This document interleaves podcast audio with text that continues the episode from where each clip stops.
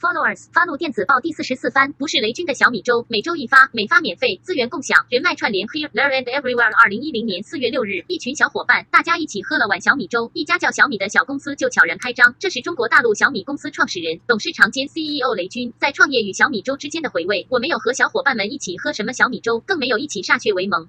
指天誓地，记得有一晚，我的手足捎来电话。他说：“身为你的子子，我也看不懂你在做什么。我试图了解你，但真的找不到入口。”他的声音传到我的耳里，像极了一碗黏腻的小米粥。说实话，我只是喜欢喝小米粥而已。一开始很抗拒加糖，就像你不是真正的爱上黑咖啡，但硬要点一杯，因为你就这样陷入这样比较成熟、比较沉默、神秘，让自己也猜不透的迷思里。但后来有一次，五花马提供的那罐糖，加个一两勺在碗里，我便成为了糖。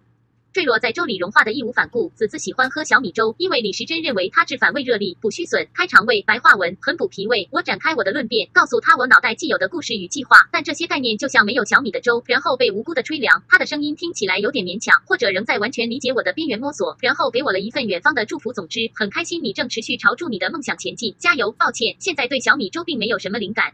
我真的觉得电子报跟美食合在一起的绑定真的是很不妙的主意。我想不出什么有关小米粥的命题，但我越是去想，越是悲惨。我现在满脑子都是 here, there and everywhere，到处都是我，也想不起来是什么。这阵子就是这样，脑袋搅在一起，处于混沌的状态，内心好似有一股空虚，就这样快要吞噬掉自己。仿佛那股空虚更胜过于我。提起劲，分享了一些事情给你，你或我自己，希望在二十五岁以前好好记录这所有的过程。